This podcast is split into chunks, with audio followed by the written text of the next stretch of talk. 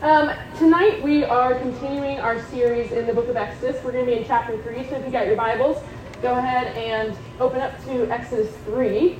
Uh, I want to provide just a little bit of context of where we're coming from in the first two chapters. So we were introduced to the Israelites, and they are they're multiplying in the land of Egypt.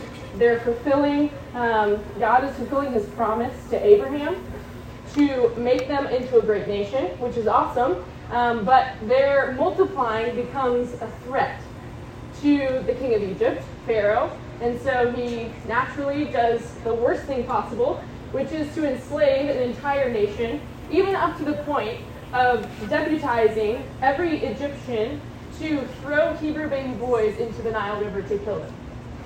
So that's the setting we get from chapter 1. And then in chapter 2, we're introduced to Moses and his mom, hoping against hope, that he will survive, puts him in a basket in the Nile River, and he ends up in Pharaoh's house.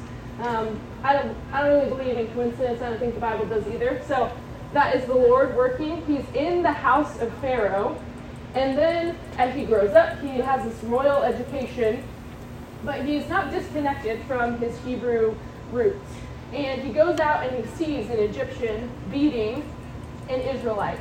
And he steps in, he intervenes, he tries to carry out justice. It backfires. He ends up killing the Egyptian. And then word gets around, the Israelites are like, Who do you think you are? Being our judge. And then Pharaoh says, Who do you think you are? Killing my people. Um, and so Moses goes on the run. He becomes a fugitive and he leaves Egypt. So this is where we're picking up in Exodus 3 tonight. It'll be on the screens. Uh, you can listen or you can read along in your own Bible. I'm going to read the first couple of verses here. It says, Meanwhile, Moses was shepherding the flock of his father in law Jethro, the priest of Midian. He led the flock to the far side of the wilderness and came to Horeb, the mountain of God. Then the angel of the Lord appeared to him in a flame of fire within a bush. As Moses looked, he saw that the bush was on fire, but was not consumed. So Moses thought, I must go over and look at this remarkable sight. Why isn't the bush burning up? When the Lord saw that he had gone over to look, God called out to him from the bush, Moses, Moses. Here I am, he answered. Do not come closer, he said. Remove the sandals from your feet, for the place where you are standing is holy ground. Then, okay, just five. Sorry. We'll get into six. Um, so this is where we're at. Moses is in the desert. He's in Midian, which I looked it up. It's about 200 miles from Egypt, and that's a long ways to walk, or possibly ride a donkey. But Moses is far from Egypt, and it says he's even further. He's on the far side of the Midian desert, and he finds himself on this mountain. It's called Horeb. You probably know it by its other name, which is Mount Sinai. So this is an important mountain. It's called the Mountain of the Lord in this section, but this is going to be a key place for the people of Israel moving forward through the book. So keep that in mind. We're on Mount Horeb, also called Mount Sinai, and he's shepherding a flock. And the story starts out that he's kind of this curious shepherd. He sees something that defies the laws of nature, which is a bush that's on fire, but it's not being burned up. So normally with fire, it consumes whatever is on fire. So eventually, you don't have a bush, you have ashes. But that's not what's happening here. The bush is on fire, it's not being consumed. So Moses is like, okay, I have to go see what's out here. You can imagine there's not a lot happening out in the desert of Midian. Um, and so Moses goes over, but what happens is he goes from being this curious shepherd about what is this burning bush, he quickly realizes the burning bush is not the point. That's kind of the famous part of the story, but it's actually not the point. He realizes all of a sudden that he's actually having an encounter with the Lord. God calls out to him from in the bush and he says, Moses. Moses is like, here I am. Can you imagine saying anything else? I don't know what I would have said. Here I am seems like a good, good response from Moses. Um, but then God goes on to identify himself.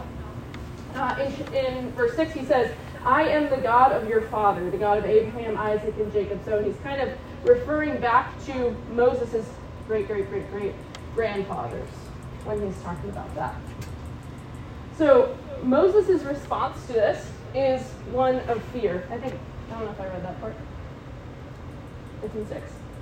So he says, I'm the God of Isaac, the God of Jacob. Moses hid his face because he was afraid to look at God. So Moses understands he's having an encounter with God, and his response is fear. He, he stops where he is, he takes off his sandals, a sign of respect for God's holiness, and the Lord will continue to speak. So in verse 7, this is what the Lord says I have observed the misery of my people in Egypt, and have heard them crying out because of their oppressors. I know about their sufferings, and I have come down to rescue them from the power of the Egyptians, and to bring them from that land to a good and spacious land, a land flowing with milk and honey. The territory of the Canaanites, Hethites, Amorites, Perizzites, Hivites, and Jebusites. So because the Israelites' cry for help has come to me, I have also seen the way the Egyptians are oppressing them. Therefore, go. I am sending you to Pharaoh so that you may lead my people, the Israelites, out of slavery. But Moses asked God, Who am I that I should go to Pharaoh and that I should bring the Israelites out? He answered, I will certainly be with you, and this will be the sign to you that I am the one who sent you. When you bring the people out of Egypt, you will all worship God at this mountain. So the Lord speaks to Moses here, and he announces to Moses what chapter 2 uh, that Drew talked about alluded to. God says, I have seen what's happening to my people in Egypt. I have seen the oppression, I have heard their cry, and he says, I am coming down to deliver them.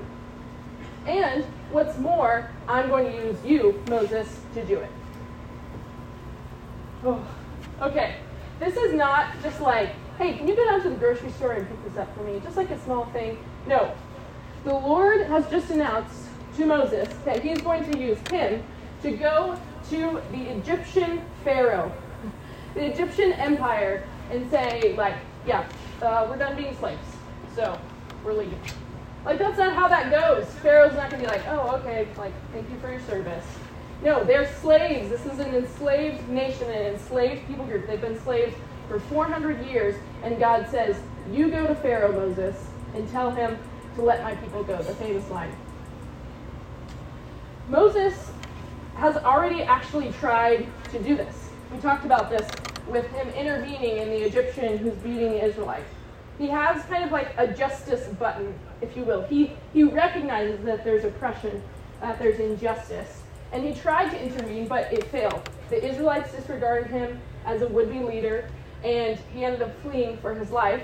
So you can understand, with those two things in mind, why Moses says, Who am I to go to Pharaoh and to lead the people out of Egypt? That's actually a humble response. Things have changed for Moses. 40 years ago, when he was in Egypt, he was like, I'm going to free the people. I will be the liberator, and I will do it on my, my timeline and my mind. But now, 40 years later of being in the wilderness, Moses has a different response. He recognizes, like, I could, I could never lead the people out of Egypt. So he asks God, like, who am I to lead them out? And in typical um, Lord and Jesus fashion, the Lord does not actually answer his question. He doesn't uh, give Moses a pep talk about how awesome Moses is. The Lord says, I will certainly be with you, and you will worship on this mountain. He doesn't say anything about Moses. He doesn't say, okay, Moses, we're going to get you in a leadership seminar. It's okay. I know you're not very good at speaking, but like a couple of public speaking, like if you watch some TED Talks about power poses, like we could really do something here here, you know? Like if you just look deep inside, you can be the leader of the Israelites right? That's something that we would do. That's something that our culture does. But the Lord does not do that. He says that His presence is the guarantee of deliverance for the Israelites. God promises to be with Moses. Moses is still not really convinced, which I kind of understand. This is a big thing that God is asking him to do. Um, so he asks God another question. We'll pick up in verse 13. Then Moses asked God, If I go to the Israelites and say to them, The God of your fathers has sent me to you, and they ask me, What is his name? What should I tell them? God replied to Moses, I am who I am. This is what you are to say to the Israelites I am has sent me to you. God also said to Moses, Say this to the Israelites The Lord, the God of your fathers, the God of Abraham, the God of Isaac, and the God of Jacob, has sent me to you. This is my name forever. This is how I am to be remembered in every generation. So Moses comes to God with another question. This time it's it's a hypothetical question. He says, "Okay, let's just say I go down to the Israelites and I announce to them that God has sent me to them to deliver them from the Egyptian empire. Me, the fugitive. I've been gone for 40 years and I come back and I just tell them, God has sent me to you. He's saying, what if they ask me, who is this God who chose to use, use you and who promises deliverance from the mighty hand of the Egyptians? And when I first started looking at this, I was like, this is kind of a weird question to ask God, like, what is your name? It kind of sounds like Moses is almost like working at Chick fil A and he's like, okay, so you're going to deliver the Egyptian or the Israelites out of Egypt, okay? You're going to use me for it. And uh, what's a good name for the order? Right? Like, it kind of sounds like that's what he's saying. He's kind of saying, like, what's your name? And this, it sounds weird to us because to us, for the most part, names are like labels. They're just identifiers. They don't have a lot of meaning in and of themselves. For example, my name is Rachel, but it doesn't tell you anything about me. It just is uh, a label for me so you can identify me as different from Randy. If we switch names, nothing about us would be different. Just a label, right? But in biblical times, names weren't like that. Names actually indicated nature. They indicated something about the bearer of that name's character. So when Moses asks for God's name, he's not asking, like, what's your label? Do you have a nickname? He's asking him, what are you like? What kind of God are you? He's asking, what kind of God are you that you can promise to deliver an entire nation who's enslaved? What are you like? What is your nature? And God responds to Moses in verses 14 through 16. And let me just tell you, if this is your first time hearing these verses read, um, that Exodus 3 14 through 16 are arguably some of the most important verses in Exodus, and I'll even go so far as to say the entire Old Testament. Because God begins to reveal something to Moses. He reveals three things about himself, and we're actually going to come back to it because I want to unpack a little bit more. But for now, know that God, He tells Moses something about himself. He tells him his name, and then He gives him one other revelation of his character.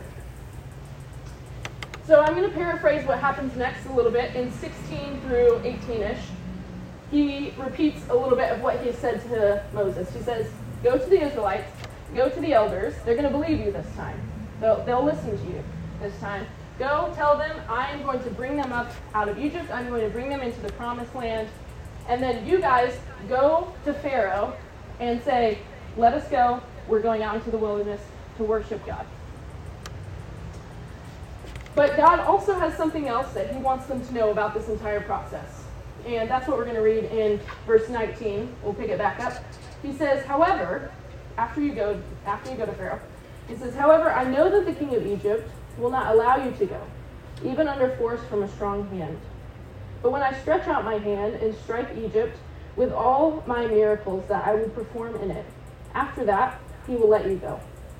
And I will give these people such favor with the Egyptians that when you go, you will not go empty handed. Each woman will ask her neighbor and any woman staying in her house for silver and gold, jewelry and clothing, and you will put them on your sons and daughters, so you will plunder the Egyptians. So God commands Moses to go to Pharaoh to demand the release of the Israelites, and God says, I know though that he will not listen to you, at least until I perform miraculous signs, until I stretch out my mighty hand. Then he will release you. And then God continues, not only will he release you, they're actually going to give you things for the road. Like on your way out, going to be giving you silver and gold, clothing, jewelry, so that not only will you be free, you'll be delivered from slavery, but you'll actually have resources to start your new life as a freed people. That is a really bold promise from the Lord. So, so far we've seen Moses encounter the living God. This is really the first big entrance of God in this book. We've just had hintings of it up to this point. God tells Moses, here's what I'm going to do. I'm going to bring my people out of slavery. I'm going to use you to do it. Moses is not convinced. And then there's this big section in the middle, 14 through 16, where something seems to happen. God reveals something about himself that he believes will change Moses' mind. Right? Moses seems to have these doubts of like, well, like, who are you? What, what is it about you that we can trust that you're actually going to be able to deliver us? Why should we have confidence in this? Essentially, what Moses is asking, and he says, What is it about you that guarantees the deliverance of an entire nation living in 400 years of slavery? That's the question I want to come back to. What is it about God's nature that guarantees deliverance? But we're going to tackle it in the second half. So we're going to take a break. There's a restroom inside, drink stations over here. Take a break. We'll come back in like five to seven minutes and we'll answer that question. All right. So we kind of ended our time with a question, and I promise I'll get back to it. But first, I'm going to just give you a little bit of like fun trivia about me. Um, I'm one of seven kids, and that means that there was seven plus two equals nine people living in one house growing up, which is like it's kind of a lot now as adults whenever we're all there together. But I just want you to imagine what it's like growing up with seven children, small children, various different ages, all in the same house. It's just, if you've not taken care of kids, you're like, that's probably seven, that's not that many. If you've taken care of kids, you're like, whoa, seven kids. Shout out to my parents, they're amazing. Um, but in order to help manage having seven children, they they were delegators. My parents are very good delegators. They're very good leaders, and so sometimes they would enlist um, some of us to help convey messages to each other, specifically the older ones. So I'm the fifth kid, which means there's four older than me. And when you're the fifth child, I mean, I'm a middle child, but everyone's almost a middle child when they're seven. So um, I didn't have a lot of authority, is what I'm trying to say. I was the fifth kid. Um, but sometimes my parents would say, okay, Rachel, you need to go tell all of your siblings it's time to eat. Right? So then I would just run all over the place, all over the house to go get everyone. Or they would say, okay, Rachel, you need to tell Aaron to take out the trash. Um, my parents didn't like yelling, so it was easier when you have just little children who can run and deliver your messages, which I totally get. Um, so that's kind of the setting for this. And growing up, there was a wall on our house and on the outside, it backed up to our driveway. It was right next to our driveway, which made it a perfect spot to practice tennis. So I don't know if you guys know a lot about tennis. I think it's awesome. Um, if you don't have a partner or somebody, a loving sibling who wants to spend their time constantly with you playing tennis, if you don't have one of those, you can hit the ball against the wall and it'll come back to you. So you can hit it and then, oh, it's back again. You can hit it again. You can hit it again, right? So it's like endless entertainment um, which is great. And I knew that if I was going to become the next Serena Williams, that I would need to put in one to two hours of hitting the ball against the wall. I knew that that's what it would take. And unfortunately, not all of my siblings were on board with my dreams. Um, because if you were on the other side of the wall, it's actually really loud. Um, as you can imagine, it's just I'm just smacking the ball. I have no control. I'm just smacking the ball. It's really loud on the other side, and for the most part, it was okay. But sometimes it was really loud. It was echoing all throughout the house. So sometimes what would happen, one of my siblings would come out and they would say, always from the door. It was like they didn't want to come all the way up because they didn't have shoes on, so they're just at the door. And they're like, Rachel, stop hitting the ball against the wall. It's annoying. It's loud. Stop. And because of who I was at the time and the fact that I thought I was going to be the next Serena Williams, my next response would almost always be, says who? Says who? And then I'd drop the ball, and I'd start hitting again, right? Because here's the thing. Whenever my older brother Aaron came out, he's two and a half years older than me, he thinks he's better than me, and he wants to tell me to quit tra- chasing my dreams. And like, you have no authority over me, Aaron. Just because you're older doesn't mean that you have authority over me. He couldn't make me stop. I mean, he could like tackle me, consequences. Um, he couldn't. He couldn't make any consequences for me if I didn't stop. He couldn't do anything to me. So I would say, who says, right? But sometimes he he did have a good reason to say. It wasn't just him. It was my mom who was like, oh, okay. Aaron, go tell Rachel to stop hitting the ball against the wall. And so I would say, who says? And I was like, I don't care. I don't care. And he'd say, well, mom says. Dad says. I was like, okay. And he just set it down, right? Um, what's the difference? What's the difference? Aaron had no authority. He's nothing. He's just older. That's it. He's taller, stronger, any of those things. But my parents, they actually had authority. They were actually the ultimate authority in our house. They could uh, make me stop. They could give me consequences for not stopping. And so I would respond differently to them than I would to Aaron. My response was different based on who was giving the message. And although I think the stakes in our story of Moses and God are much higher than my tennis skills, I think there's actually a similar dynamic happening here. Because Moses says to God, Who are you? What is, um, what is it about your nature that guarantees the deliverance of an entire nation from the Egyptian empire? What is it about your nature?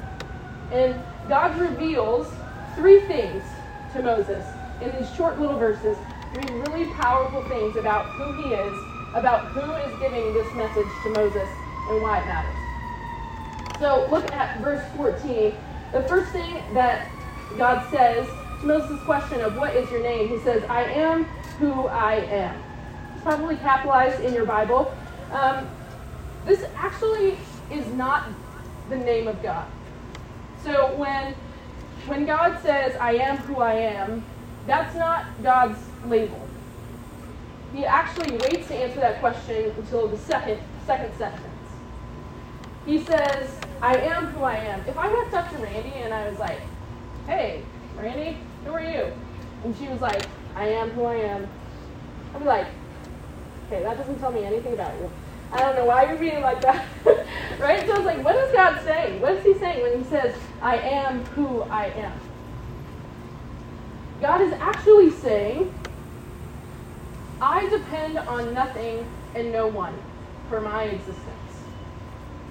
I am self existing and self sufficient. And anyone who is not dependent on anyone has authority. Right, so Aaron didn't have any authority because he was dependent on my parents. But my parents had authority because there was no one above them for me.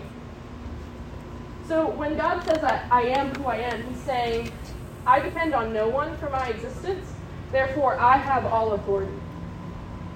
So what God reveals to Moses in I am who I am is that he has all authority, that God has all authority, which is a big claim.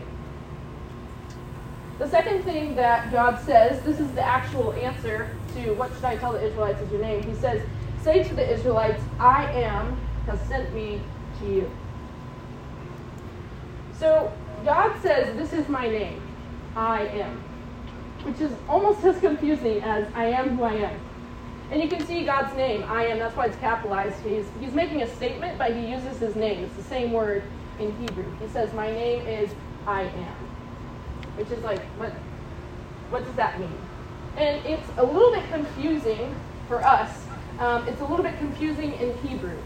Um, the words in Hebrew are difficult to translate because they have several different options with them, depending on how it's used. And things like a breathing mark, which I learned about this week. They have that, like a rest in music. Um, so it's a little bit difficult, like it's like a clunky grammatical thing for us to read I am as God's name. But the word for I am is actually the same word that is used in verse 12 when God says, I will be with you. So the word for I am and I will be are the same. in Hebrew. So God actually already revealed something about himself and his name when he says, I will be with you. And the way that the Hebrew works and breaks down gives us these letters, which we typically refer to as YHWH. You can understand the com- like complexity of going from Hebrew um, with multiple options to English letters. Um, but when we say that God's name is I am, we refer to that title of God as Yahweh. So that word, though, is the same. I am equals I will be. So when God says his name is I am, or I will be, or Yahweh, those are all the same in Hebrew, God is indicating that his presence is with Moses, with Israel. Because he says, I will be with you. He connects his name, I am, I will be, to with you. And then he attaches it to their deliverance. So what we see in this section that God reveals is that his presence is with us to deliver. It has a specific connection there. Stay with me, I know I just did a lot of Hebrew there, and that's like a little bit. Um, this is the third thing that God says. He says, Say to the Israelites, so this is the second say to the Israelites. He says, The Lord, the God of your ancestors, the God of Abraham, the God of Isaac, and the God of Jacob, has sent me to you. So, in addition, addition to the Israelites knowing that his name is Yahweh, I am, I will be with you, God is communicating the God of your ancestors has sent Moses. Why is that important? God is saying to the Israelites, remember your great, great, great, great, great grandparents. Remember Abraham, a man that I made a covenant with. I made a promise to him that from him I would make a great nation, that a nation would multiply. Remember that promise? You're living in the fulfillment of that, Israel. Remember that covenant I made with Abraham, Isaac, and Jacob? And there's actually another promise that God makes. Look at Genesis 15, 13, it'll be up on the screen. God said this Know for certain that for 400 years your descendants will be strangers in a country not their own, and that they will be enslaved and mistreated there. And in Genesis 46, I will go down to Egypt with you, and I will surely bring you back again. So God promises to make a great nation out of Abraham, and then he even goes so far as to promise that they would be enslaved, which they're currently in, and he promised to deliver them. So when God says, I am the God of your ancestors, he wants the Israelites to recall, oh, God is the faithful promise keeper. This is what God is revealing, that he is the faithful promise keeper. So when Moses asks, What is it about your nature that guarantees deliverance? Those are God's responses. He doesn't respond by saying, Moses, you need to shape up and just work hard and be the leader and they'll follow you. No, he says, This is who I am. He says, My very name, Yahweh, means to be with you. And that because I have all authority and because I am the faithful promise keeper, you can be guaranteed that I will deliver you. This is the guarantee. My presence is the guarantee. It is his with usness, if I can make up a word, uh, his presence that has always been his plan to deliver us, to redeem. He says to Moses, It is my with you-ness, it is my presence that is the guarantee of your deliverance.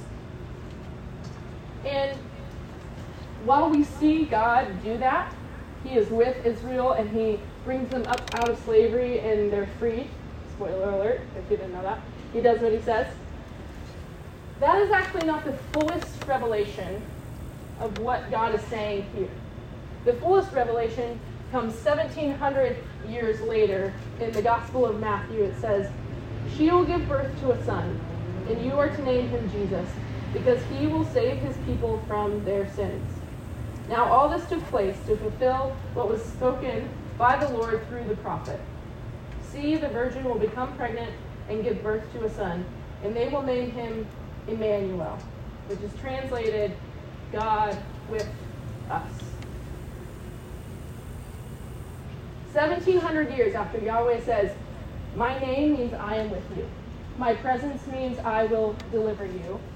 We see that Yahweh puts on flesh in the person of Jesus, fully man and fully God, and that God comes. He becomes incarnate. He becomes a man to be with us. And he comes to deliver because Jesus comes as Emmanuel, God with us, and because God does not change, because God is the deliverer, Jesus too is the deliverer. Jesus too is the redeemer, and the, the stakes are way higher with Jesus than they were with just the Israelites. Matthew says he will save his people from their sins. That's Exodus language. He will save his people. So in Exodus, the Israelites are slaves to Egypt and they can do nothing about it. They cannot free themselves. But Yahweh comes down to save them from bondage and bring them out as a new people and teach them how to live. We'll see that in the back half of Exodus. And for us, Jesus came down, like Yahweh came down, to rescue us from our slavery, not to Egypt, but to sin. The Israelites were slaves to Egypt, but you and I, we're slaves to sin. When we're born, we're born in sin. We have a sinful nature. There's something broken in us, and out of that nature, we do sinful things. Every single person who has ever lived, except for Jesus, has done sinful things. We have rebelled against God's good design. We decided, you know what? I think I'm going to decide for myself what's right and wrong. I think I'm going to live life on my terms. And so we end up treating creation and others and ourselves as a means to our own end, for our own glory, for our own satisfaction.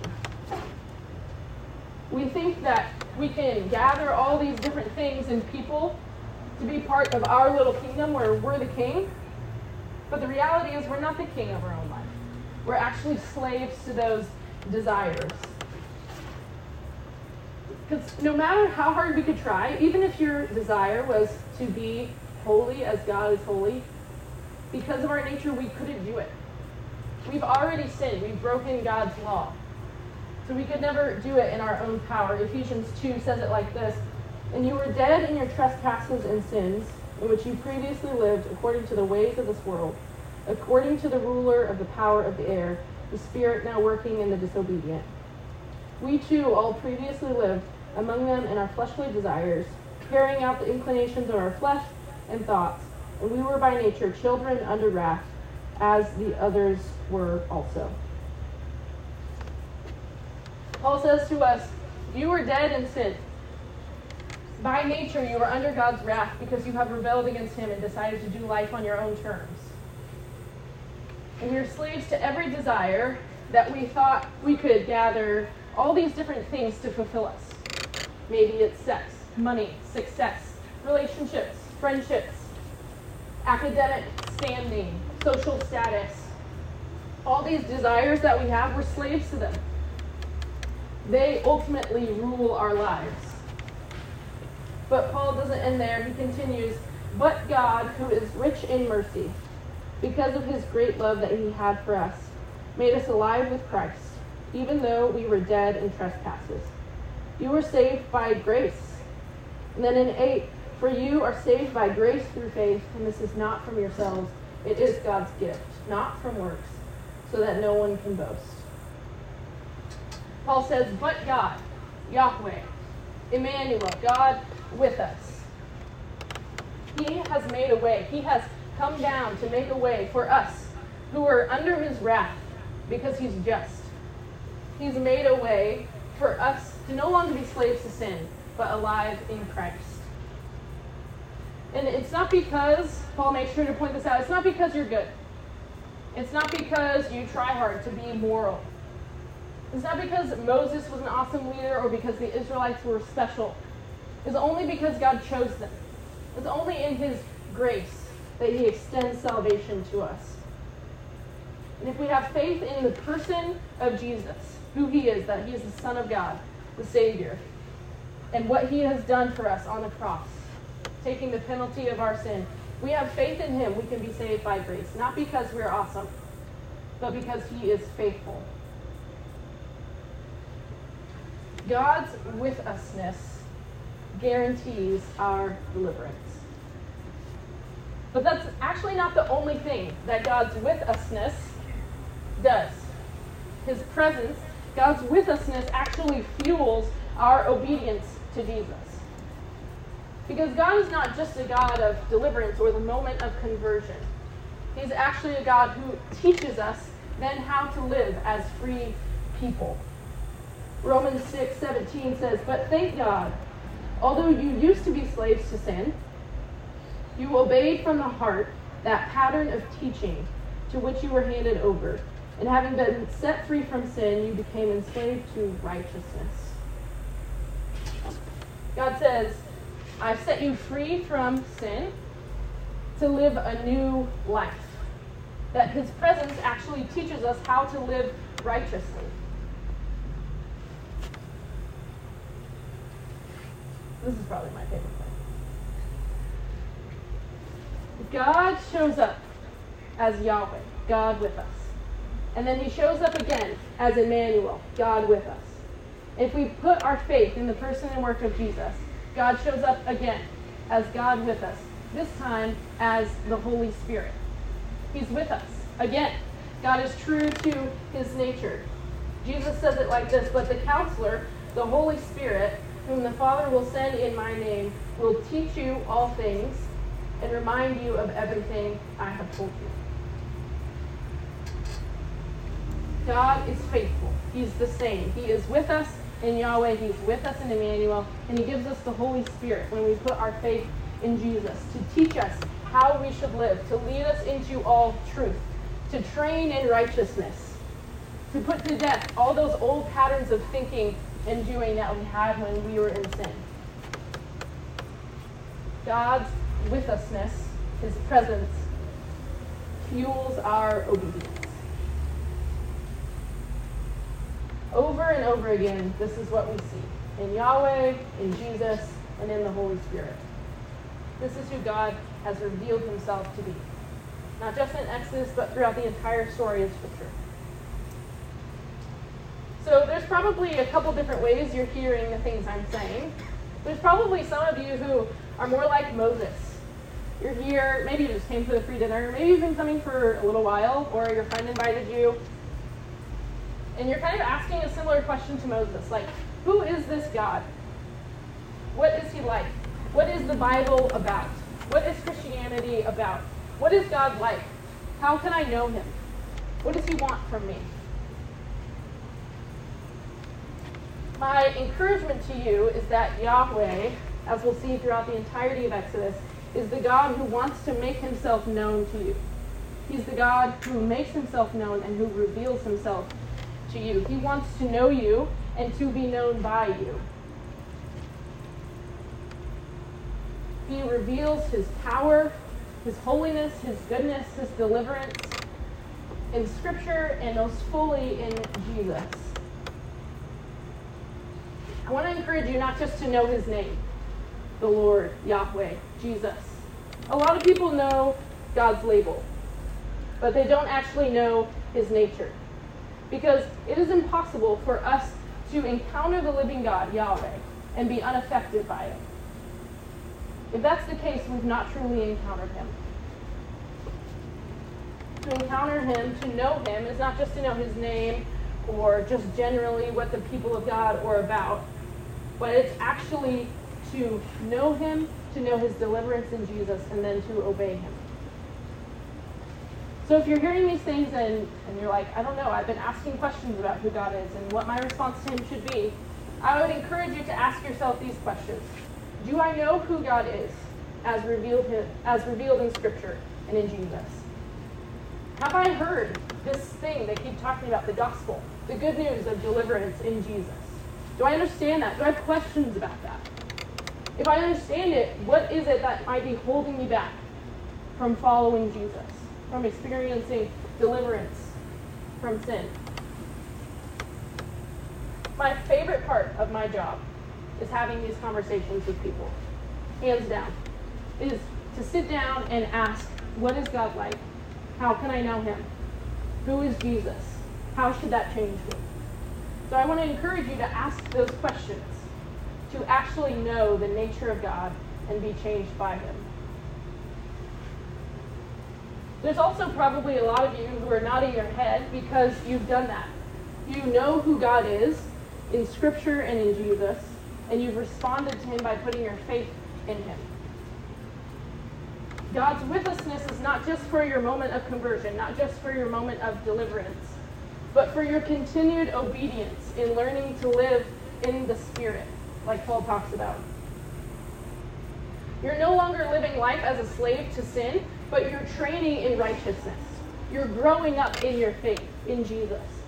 Everything about your life is being transformed by the Holy Spirit. And if that is you, if you have committed your life to follow Jesus, you can trust that He will remind you of all that He has taught. You can trust that He will give you the strength to obey Him. He is with you no matter where you're at. If you're in the middle of suffering, God is with you, Emmanuel. And he will finish the good work of deliverance that he began in you. If you're struggling with sin, God is with you. He is Emmanuel, and he will finish the good work that he began in you. And if you're growing like crazy, God is with you. He is Emmanuel, and he will complete the good work that he started in you the work of deliverance. What we see in Exodus 3 is that for those who have eyes to see and ears to hear, to know God and to be changed by Him, we can know that His presence, His with usness in Yahweh, but most fully in Jesus, that His presence guarantees our deliverance from sin and it fuels our obedience to Him after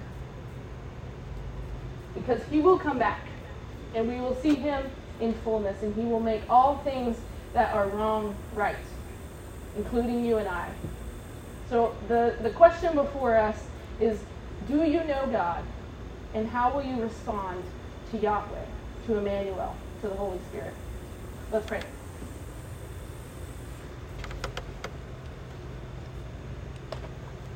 Father, I thank you for who you are that you are the God who is with us, that you have been the same God always, that your desire has always been to be with your people, to deliver your people, to teach us how to be in Christ. Father, I pray um, for the person who has not put their faith in Jesus, that they would ask, What is holding me back? Father, that they would have a conversation with someone about that. Father, and I pray for the followers of Jesus in the backyard that you would encourage them with your very presence in your spirit.